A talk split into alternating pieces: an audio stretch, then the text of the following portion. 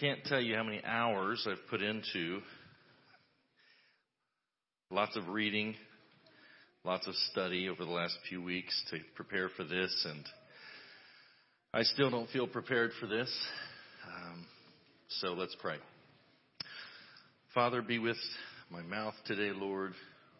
Um, let the things that I speak be true. God, give us an understanding of your word. Let your people not be ignorant. Give us an understanding of your word, of, uh, the history of your people, how we've gotten here, and how you'd have us live. We thank you for it, Lord, in Jesus' name. And all God's people said, Amen. So I want to continue today on our exegetical study. We are going to go into Romans.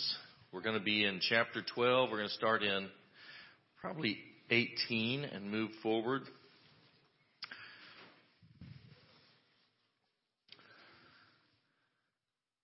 We are living in a time when many wicked rulers desire to be tyrants. And you knew that, and I know that. And to rule in a heavy handed, despotic fashion. To be the kings of the land, and for you to be their peasant servants, their serfs, their feeble and powerless slaves. But the problem is the true authority of the land has already spoken. He's already ruled decisively against that. So let us be bold enough to say so and to resist that usurpation. Let us be men of courage. We have plenty of cowards. Let us be courageous enough to speak up against spurious false authority. Let us not hold our tongues when righteousness demands our speech. To quote a famous English poet, don't go gentle into that good night. The attempted tyranny and usurpation we've seen over the past couple years is not going to be turned back until the church stands firm against it. Period. And if God's people won't rise up for the truth of God's word, the, the world certainly won't either. You cannot comply your way out of tyranny. You'll never stop a bully by being a doormat. And it doesn't matter if we're talking about the hallways of a school building or the halls of Congress. There are now and there will be in the future despots, tyrants, bullies, men and women who are going to attempt to push their wickedness on you and on me by hook or by crook by lie, by law, by any means they can. That's how sin and depravity works.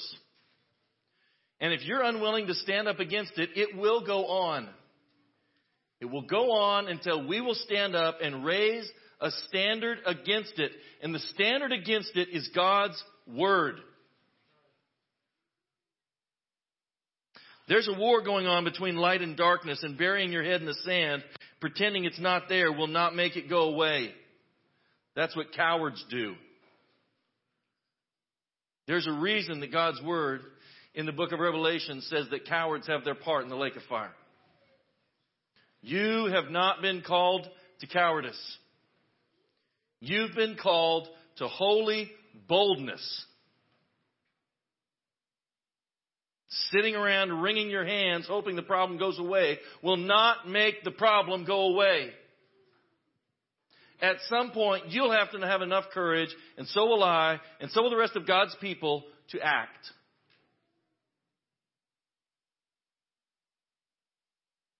I am not saying we should therefore grab arms and march on Washington. I am saying turning your blind eye will not make it go away, and pretending it's not there doesn't make it not, not there. There's a war going on between light and darkness. And that war has you in the crosshairs whether you want to fight it or not. The enemy has set his sights on you for destruction. And we need to know how to resist that, how to fight against that in a biblical fashion. We need to know when it's proper to submit to governing authorities and when it's not.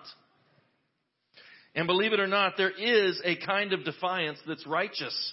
There is a kind of civil disobedience that's proper, that's just, and that's even commanded by the real king over all the earth. His name is King Jesus.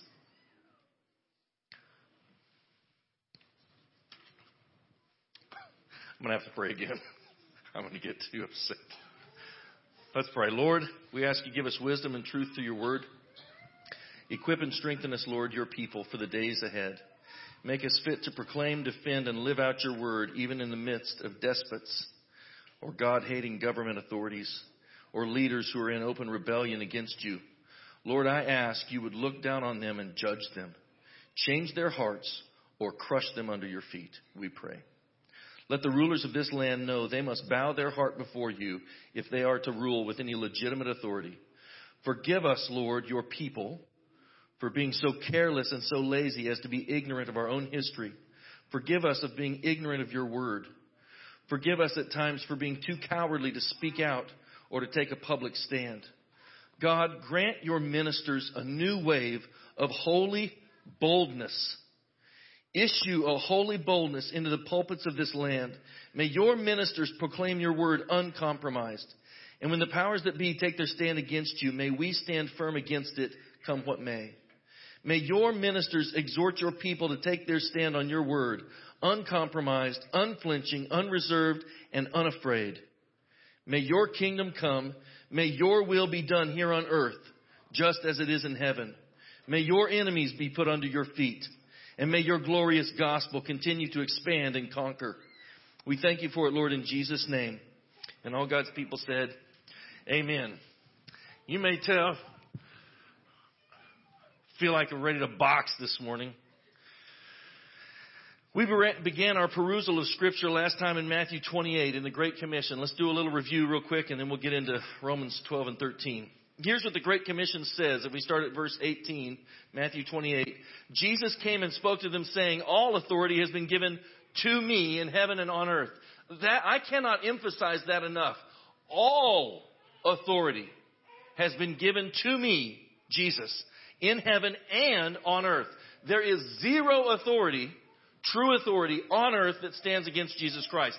Any authority that stands against Jesus Christ, His word, His ways, is spurious. It is illegitimate. 19, on the basis of that, go therefore. Therefore means on that basis. Since I have all authority, since everything is now mine, go therefore and make disciples of all the nations. Go and teach people that everything belongs to me.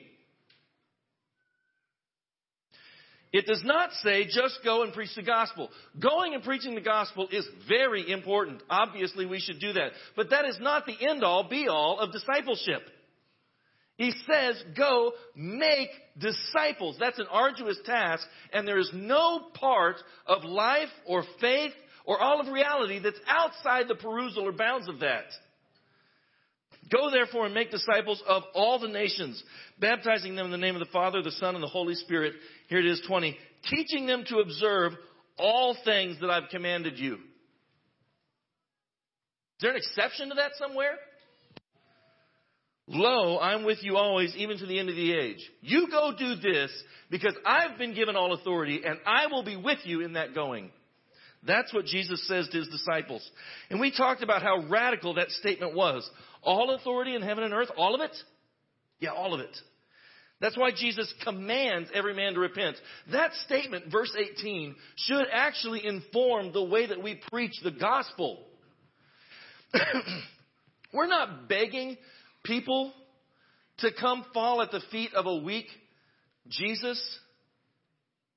Acts 17 says, Acts 17, 30 through 31 says, Jesus commands everyone, everywhere to repent. In fact, let me just read that to you. In Acts 17:30, Paul is addressing the men of Athens at the Areopagus, right? And part of his speech to them contains that real theological gem. He says this, truly these times of ignorance God overlooked, but now he commands all men everywhere to repent. He doesn't ask. He doesn't beg. He commands repentance. You can't command repentance if you're not the king. Does he just command repentance to Christians? No. He commands all men everywhere to repent. He doesn't ask. He doesn't beg. He is the conquering king who is in true legitimate state and charge of everything. It is his right to command repentance. He doesn't beg or grovel for it, he commands it. He doesn't have the authority to command repentance if he isn't the true king, but he is the true king. He can't legally command men to repent if he isn't their true authority, but he is their true authority. And he's the true authority for believers, and he's the true authority for the pagan, and he's the true authority for the non-believer, he's the true authority for the Muslim, he's the true authority for every person on earth, period. Jesus' kingship literally affects the way and manner we present the gospel, which, by the way, in my mind, means it's more than just a secondary issue. I actually had something of a friendly debate over that very thing yesterday with a precious brother in the Lord. But we also looked at the interaction between Satan and Jesus last time. We talked about how Jesus, with his life, death, and resurrection, won all earthly authority. He's twice the king. Okay? Let me illustrate that with a story. A story that my pastor years ago told me, and now I'm repeating it for you. The Story is told of a little boy that lived on the shores of Lake Michigan. His father was a ship captain that would often buy him little toy boats for him to sail at the water's edge. The little boy would pass the time waiting for his father to return from shipping runs by sailing his little toy boats around the lake and wonder what it was like to be on one of those big ships that dad was captaining. one day dad came home with a beautiful replica model boat kit just like the big ship that he worked on. So father and son sat down together to build the boat. After many hours of labor spread across many days, they finally had it all put together. Every last little piece was glued securely in place. It was watertight and it was a masterpiece. It was instantly the boy's prized possession. After all, it wasn't just a beautiful model boat.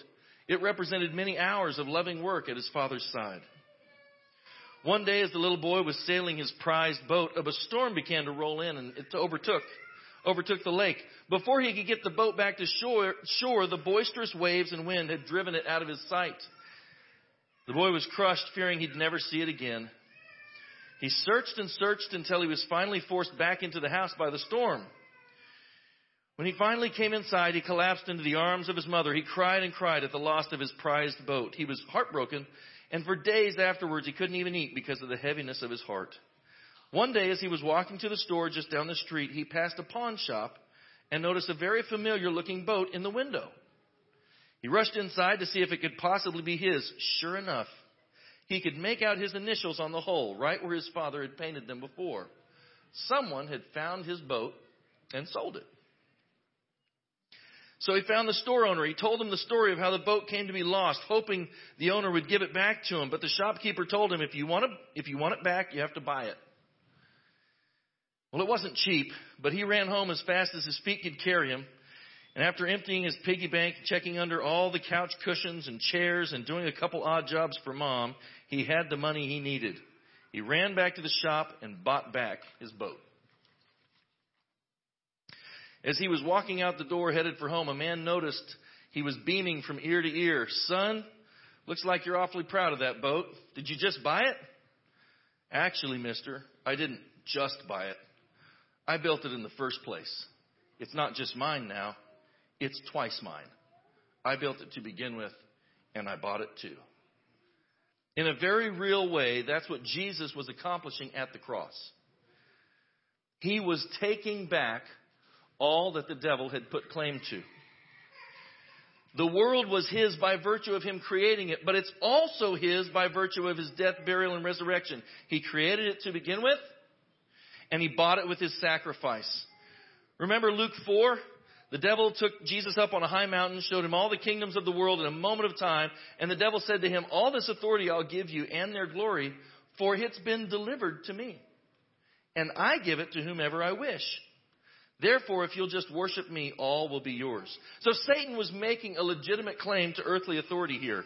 Through Adam's fall, Satan had a legitimate claim to earthly authority. It was stolen, but it was still legitimate. Might say it was stolen fair and square. Not sure if that's really a thing, but I guess. But Jesus has now, through his death, burial, and resurrection, stripped Satan of that claim. He has delegitimized all the devil's claims of authority. Guess what else? He's delegitimized everyone else's claims of authority. All authority in heaven and earth belongs to Jesus Christ. The only true authority on earth is that which he has instituted and passed down legitimately. And he has instituted and passed down authority in some areas to legitimate, if you will, authority holders. The husband and father is the legitimate authority of the family. The elders are the legitimate authority of the church. And there are government authorities who are legitimate authorities over governments, over people, over cultures. All authority, though, has been given to Jesus Christ. He is the head. He's the king. Let me ask you some rhetorical questions. Does he just reign in the church, or does his reign extend to every other aspect of life and culture too? Does he only reign over Christians? I'm so tired of hearing that nonsense. That's nonsense. He does not just reign over Christians. It's just that Christians will actually, you know, accept, if you will, his rule. They'll confess his rule. He rules over everyone, whether they like it or not. The orthodox biblical answer is that Jesus is the legitimate king over all things, period. He's the rightful ruler over all heaven and earth. He's told his disciples to pray that his rulership be, would be as thorough and as full on earth as it is in heaven. That's a radical prayer. He told his disciples to pray that his kingdom would come on earth in the same manner as it is in heaven. That is a radical prayer. The Lord's Prayer is a radical prayer. Think about how crazy it is. Let your kingdom come and your will be done on earth just as it is in heaven. That's radical. In our mind, that's wild. How is it in heaven? How much rebellion to Jesus is tolerated in heaven? Jesus is saying, you pray that same thing happens here. Why? You just want to push the Bible on everybody. Yes, because that's how human flourishing happens. You will not have a just society where humans are truly free to flourish until you have a society that is built on the rule and law of Jesus Christ. Period. Inasmuch as a society will embrace the rule and law of Jesus Christ, in that much will it be set up for humans to flourish. And in those places where it decides, I will reject the biblical authority. I will reject Christ's authority. In those places, you will not find flourishing, you'll find death. Friends, Jesus is the king, period. When we say he's king, we're not repeating some pithy religious mantra. We're proclaiming a fact. It's a fact as, as solid as gravity. It's as solid as any mathematical fact, grammatical fact, Scientific fact, it is a fact. Jesus is king. I, I, I, don't just want Jesus to be king. I don't want others just to accept that he's king. He is king, whether they like it and accept it or not. Period. That's what we're proclaiming. That's part of the gospel we're proclaiming. Jesus is king. He has all authority. He has conquered. And did you notice what else Paul said to the Greeks at the Areopagus? Let me go back here. So I've got it written down in here. It's interesting to me that this is the this is what he speaks to them. These past times of ignorance God overlooked, but now he commands all people everywhere to repent. Why? Because he's appointed a day on which he will judge the world in righteousness. The gospel that, that Paul preached was Jesus is the king of everything, and he's commanding you to repent because there's a day he's going to judge you. We, when I ask most Christians in America to tell me the gospel, that is not what they're telling me. You know what they're telling me? Come to Jesus, He'll give you a better life. He'll make all your problems go away. Really? So you know what they do? Okay, I'll come to Jesus then. And as soon as there's persecution, as soon as something doesn't go their way, as soon as they don't get the big raise at the job, you know what they go? You know what they say? This didn't work for me. I tried it. They never heard the gospel to start with. You know what we need to do in America? We need to preach the gospel in churches because most church people have never heard the gospel. That's sad, but that's true. I grew up in a church. I grew up in a church home, and I didn't. I never even heard the word gospel. I'm not kidding. I did not know what the word gospel meant until I moved to Oklahoma. I was 19 years old before I ever heard the word gospel, and I grew up in a church house.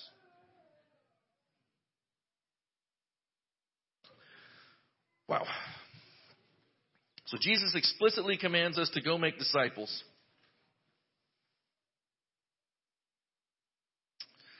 explicitly commands us to go make disciples, and he, and he commands us to teach those disciples to obey all of Jesus' commands. That leaves no area of life or reality untouched.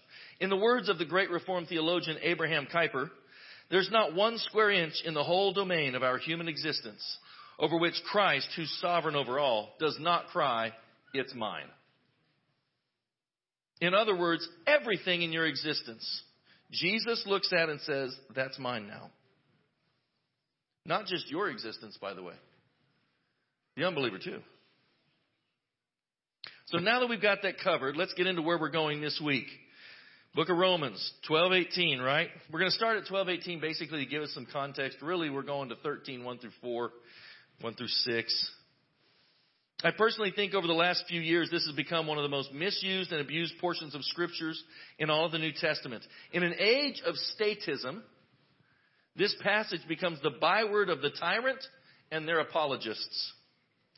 Cowardly Christians and preachers are quick to quote this in defense of any overreaching mandate by a dictatorial authority not realizing that it's often their dictatorial authority figure who's in violation of it to begin with, and I'll show you how. So, with that said, let's turn there. Romans 12. Remember, there weren't uh, chapter divisions when this was written.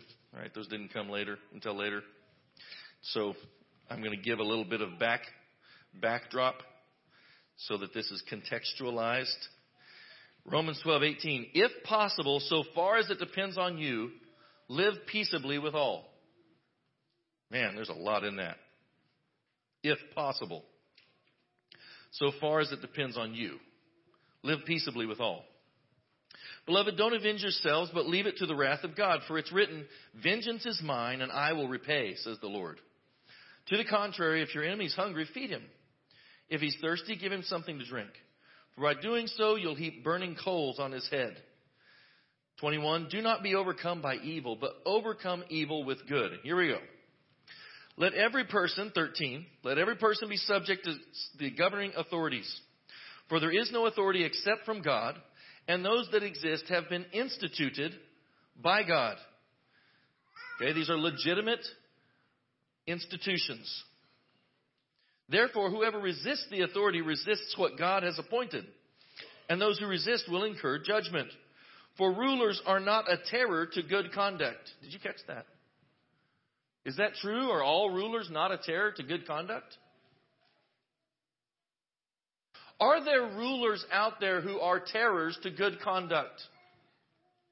Are there rulers out there somewhere that will cut your head off for owning a Bible? Visit the Maldive Islands that are under Muslim control and see. Yes, there are. Well, then why does it say that? Why does it say rulers are not a terror to good conduct but to bad? Because it's giving us a principle. Paul is giving a principle to these Christians in Rome. And here's the principle God has instituted government authorities. And when they are doing what God has instituted, what He's put them there to do, they are not a terror to good conduct. Verse 3 For rulers are not a terror to good conduct, but to bad. Would you have no fear of the one who's in authority? Then do what's right, and you'll receive his approval. Or some say his praise. Is that always true? If I stand up and say God's word commands that marriage is between one man and one woman for life, will I incur the approval of Washington?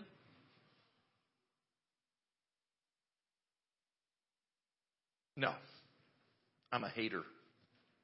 I'm an extre- you're an extremist.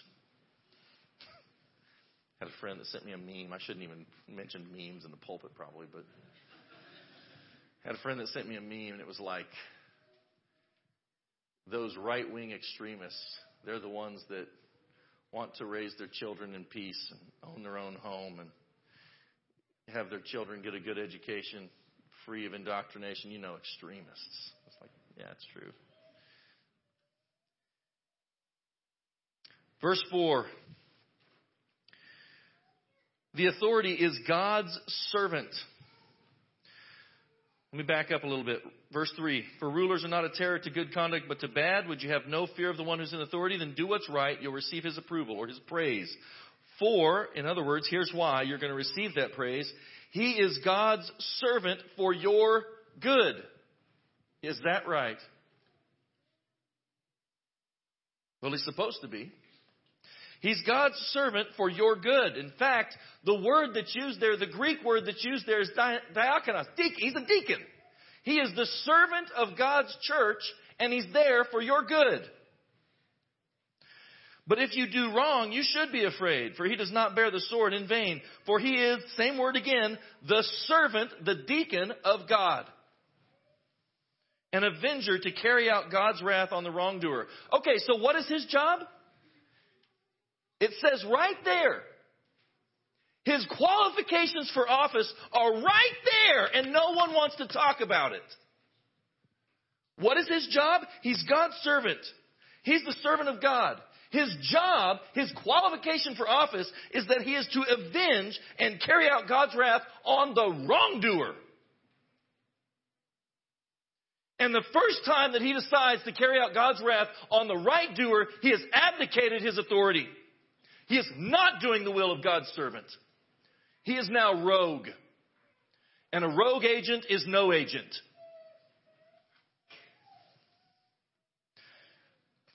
He is his authority to do so is illegitimate. It's why Augustine said an unjust law is no law at all. Because only a rogue agency can make an unjust law, and if you enforce an unjust law, you don't have the authority of heaven behind you. Please don't try to lie to me and tell me that. He is the servant of God. An avenger. By the way, if you have the New King James or the uh, King James version, I, I love that version. It says he's a revenger. His job is to take revenge on those who break God's law. He's an avenger who is to carry out God's wrath on the wrongdoer. Therefore, you must be in subjection not only to avoid God's wrath, but also for the sake of conscience. For because of this, you also pay taxes. For the authorities are, here it is again, the ministers of God attending to this very thing. His job is to be a deacon, a servant of the church.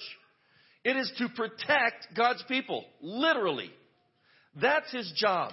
That's what God has instituted it for. God has instituted authorities in different spheres of life, and one of them is the political sphere, the sphere of government. God has instituted legitimate authority in government. this is the very word of God. May we hear it, understand it, and be quick to obey it. Here's the problem. This is the place that some Christians are quick to point to when they want you to simply submit to ungodly orders from tyrannical leaders. When the state attempts to overreach, but those Christians want to avoid the hassle and the headache of noncompliance, they will simply and lazily and cowardly point to Romans 13 and tell you, hey, you need to submit. But it's an ungodly order. You need to submit anyway. But it's ungodly. It's against God's law. You need to submit anyway. Romans 13 says to submit.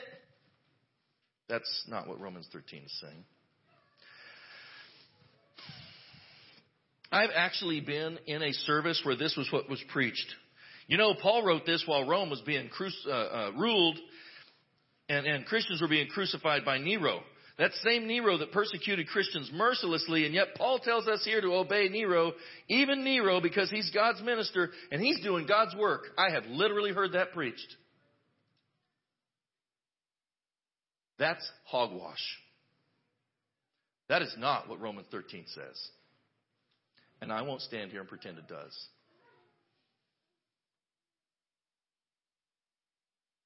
I made my blood boil to hear that, by the way.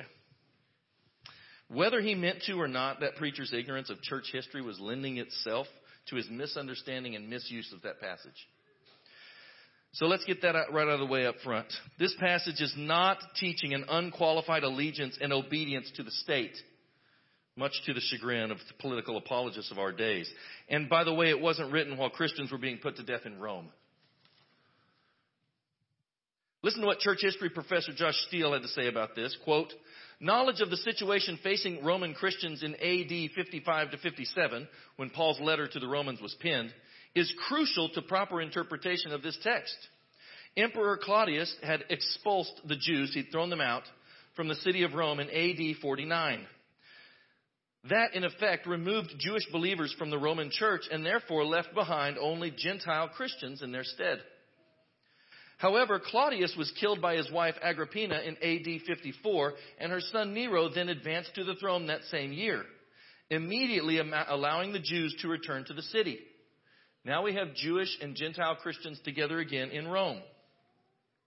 When Romans was written by Paul around AD 57, the empire was actually enjoying a period of peace that looked quite different from the chaos that would come to characterize the later years of Nero's reign. Did you catch that?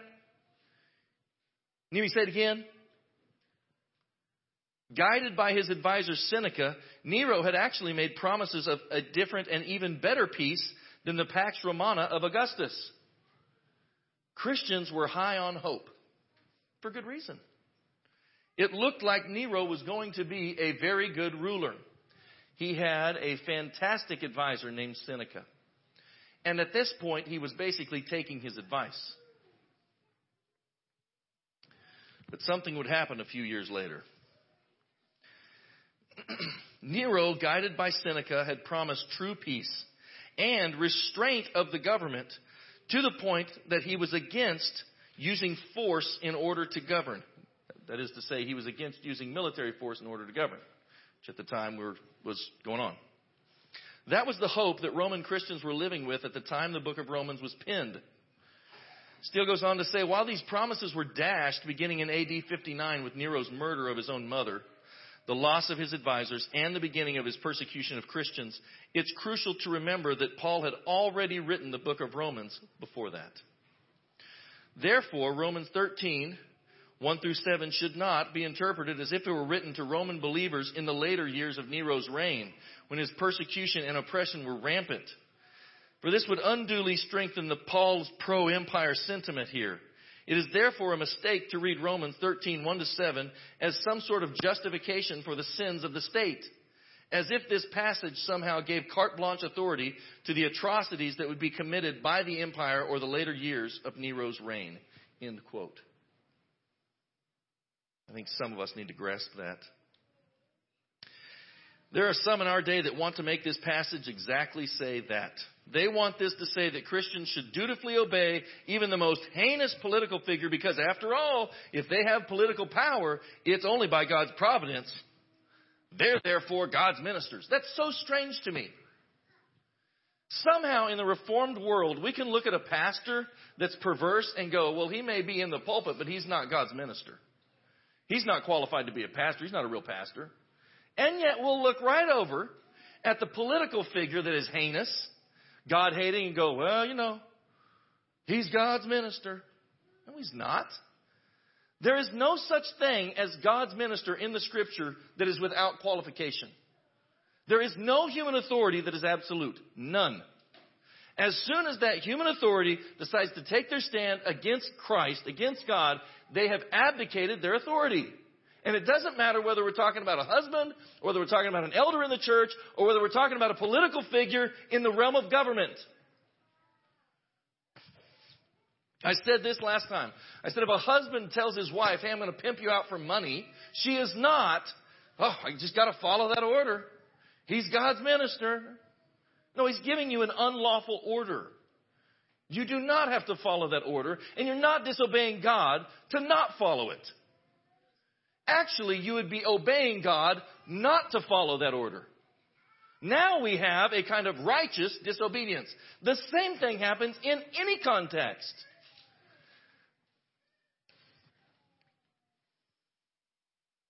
There are people who truly believe that some kind of, you know, political figure, just by virtue of them being a political figure, they are somehow to be obeyed without question because they're God's minister. That's crazy. I was in a Bible study years ago where the illustration was brought up of Christians living in Nazi Germany. I wish I was kidding. Methodist Bible study, so, you know, maybe that had something to do with it. But I was a good Methodist boy. That's how I grew up. The argument, though, was put forward that Christians living in Nazi Germany should have obeyed their supreme chancellor, that would be Hitler, because, well, God put him in power, and Romans 13 says he's God's minister for those people.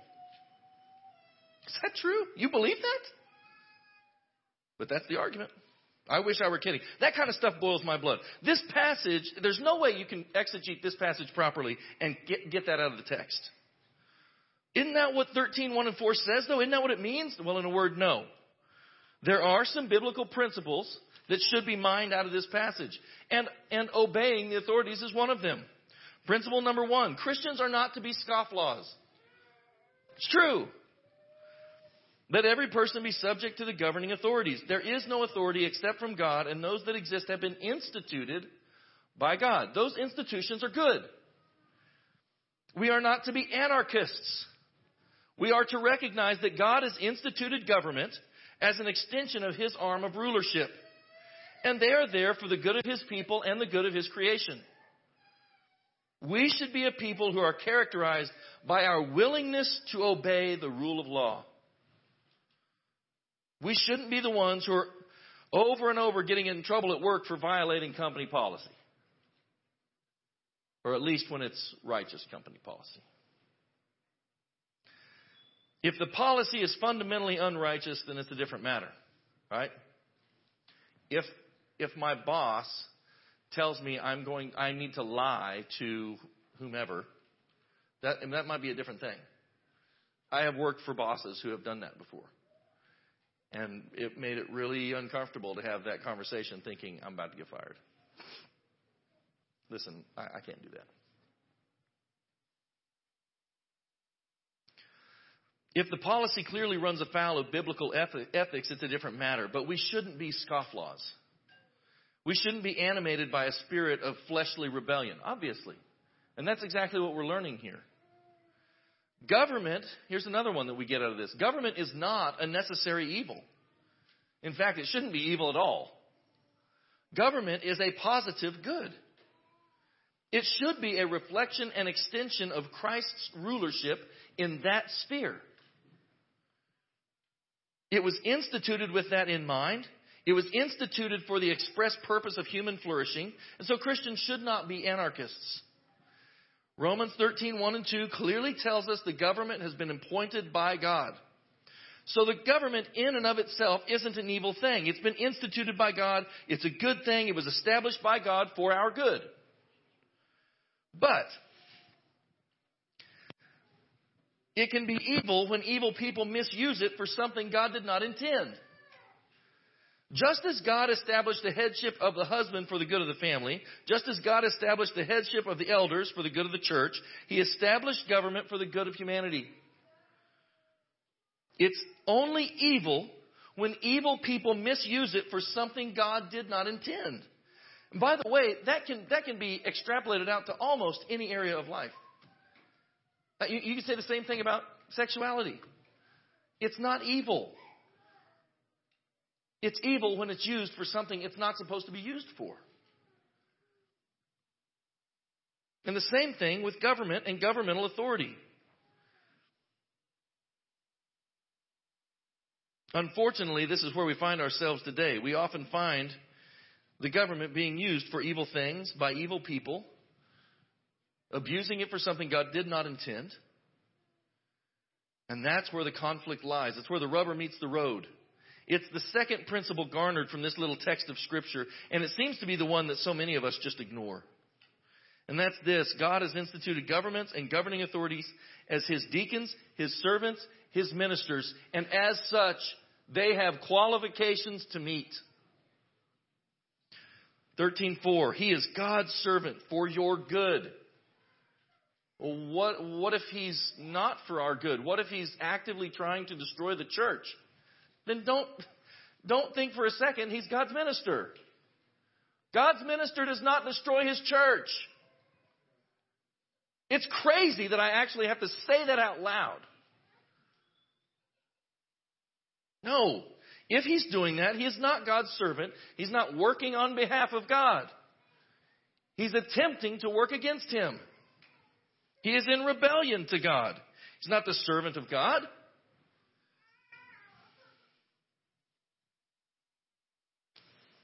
He's not the deacon of God. The governing authority has been established by God as his deacon, his servant. And his proper job is punishing the wrongdoer, carrying out God's wrath, being an avenger. He is serving and protecting God's bride. That's his job. He's serving and protecting God's special people. And there's godly reward to be had in that when it's done rightly. But what about when that government authority is actually punishing those that are obedient to God? What about when he's rewarding evil instead of rewarding good? Well, then he isn't functioning in the manner that God instituted for his office. And the people he reigns over are under no godly or biblical compulsion to obey him. Listen, I am not talking about just Christians. Here's something else that you should know from Jesus' kingship. If there is an example of a law that Christians should not obey, that means that is a law that no one should obey. It is fundamentally an unjust law. Jesus is not just the king over the Christians. He's the king over all. Listen to how Pastor and Professor David Schrock puts it. When we read Romans 13, we need to see what it says and what it doesn't say. Namely, the faithful Christian is to obey the command to submit to those in authority, seeing them as God's servant. But at the same time, when governors misuse their God given authority and they violate God's law, faithful Christians must obey God instead of this wicked man. As Francis Schaeffer once put it, tyranny is satanic. Not to resist it is to resist God. To resist tyranny is literally to honor God. This truth of resisting tyrants stands on the bedrock of Christian political resistance. It's been argued many times in church history. And yet today, we see it sorely lacking. When the modern Christian exhorts us to do whatever the governor says, and they do this in the name of obeying Romans 13, the irony is that they are the ones in violation of that same passage of Scripture. The duty of the people in a constitutional republic is to resist unlawful encroachments of those who hold office. That is a duty of every citizen in America republic. To say the people do not have the right to do this is to kick against the established constitutional authority and the established law of the land. In America, the greatest authority is not a man nor an elected official, it is a document. Namely, the Constitution. I'd put an asterisk there. It's the second highest authority. Therefore, when the people or their governing officials stand outside of their constitutional authority, they, not those of us who are calling them to task, they are in violation of Romans 13. When governors and mayors order everyone to take this shot, they have simply assumed the power of an American governor is identical to that of an ancient king. And that's not true. If someone who's in charge in the government gives you an order that looks like a lawful order, then doesn't Romans 13 require us to obey it and don't talk back? No. Not only is the answer to that no, it's a thoroughly biblical no. It's an obedient no, not a disobedient no. Schrock goes on to tell us, sadly, this perspective is a minority report today. What has replaced the bold biblical arguments of Rutherford, Sam, Francis Schaeffer, and others? Well, the swarmy evangelical puff pieces that tell us all to just go along and get along. Just be a nice guy don't make waves. That's the stance of cowardice. I'm glad Jesus didn't do that. Glad John the Baptist didn't do that. America and American Christians in particular Schrock goes on to say this America and American Christians in particular have been living off the borrowed capital of religious liberty for centuries. Without realizing it, Christian churches, when they were gathered, repeatedly gave thanks for the freedom to worship, but they did so cheaply. Instead of investing in a biblical theology of God and government, or how God's law and man's laws intertwine, too many churches have for generations not taught their members anything in the matters of religious liberty. They just assumed that religious liberty was their birthright that would last forever. He goes on to finish with this. He says, Let me be clear the church doesn't need the First Amendment to prosper. I agree. Christ will build his church with or without religious liberty. It's true. But that does not mean then we should not care about religious liberty.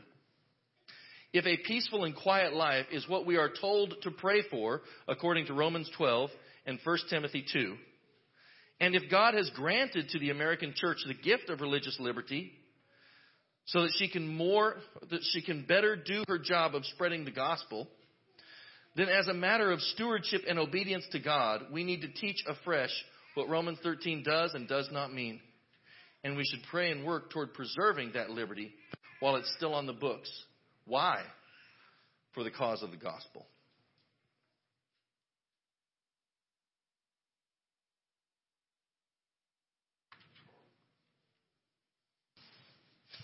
So who's the, highest civil magistrate in this land? See, this is the problem. We think of governors and presidents and congressmen as if they are kings, and they are not. And our laws of the land says they are not. It says